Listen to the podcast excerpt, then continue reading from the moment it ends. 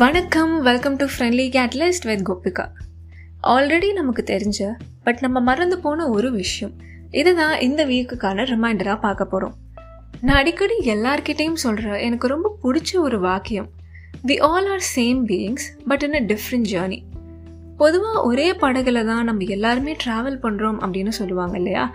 But என்ன கேட்டால் நம்ம எல்லாரும் ஒரே கடலில் வேறு வேறு போட்டில் ட்ராவல் பண்ணுறோம் நம்ம ஒரு ஒருத்தர் போகிற டிரெக்ஷனை பொறுத்து தான் நம்ம டெஸ்டினேஷன் வேறுபடுது.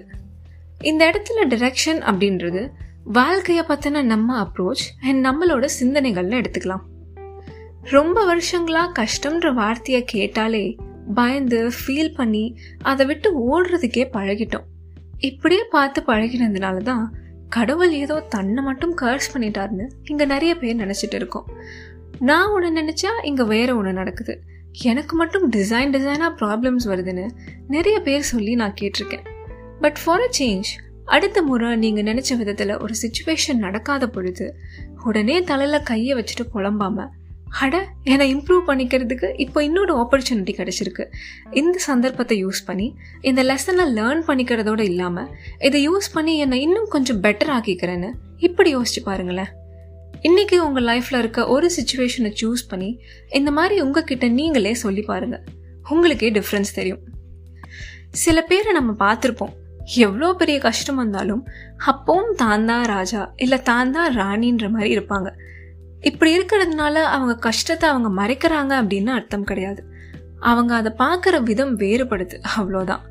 இதை தான் warrior mind set or sometimes care free attitude அப்படின்னு சொல்லுவாங்க.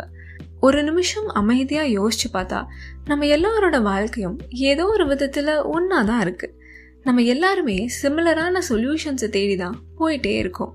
ஒரு பர்சனுக்கு உடல் சார்ந்த பிரச்சனையாக இருக்கும் அதுக்கான தீர்வு நோக்கி போவாங்க. இன்னொரு பர்சனுக்கு மனசு சார்ந்ததாக இருக்கும் வேறு சிலருக்கு ஒரு பொருள் சார்ந்ததாக இருக்கும். இல்லை எல்லாமே சேர்ந்ததாகவும் கூட இருக்கலாம்.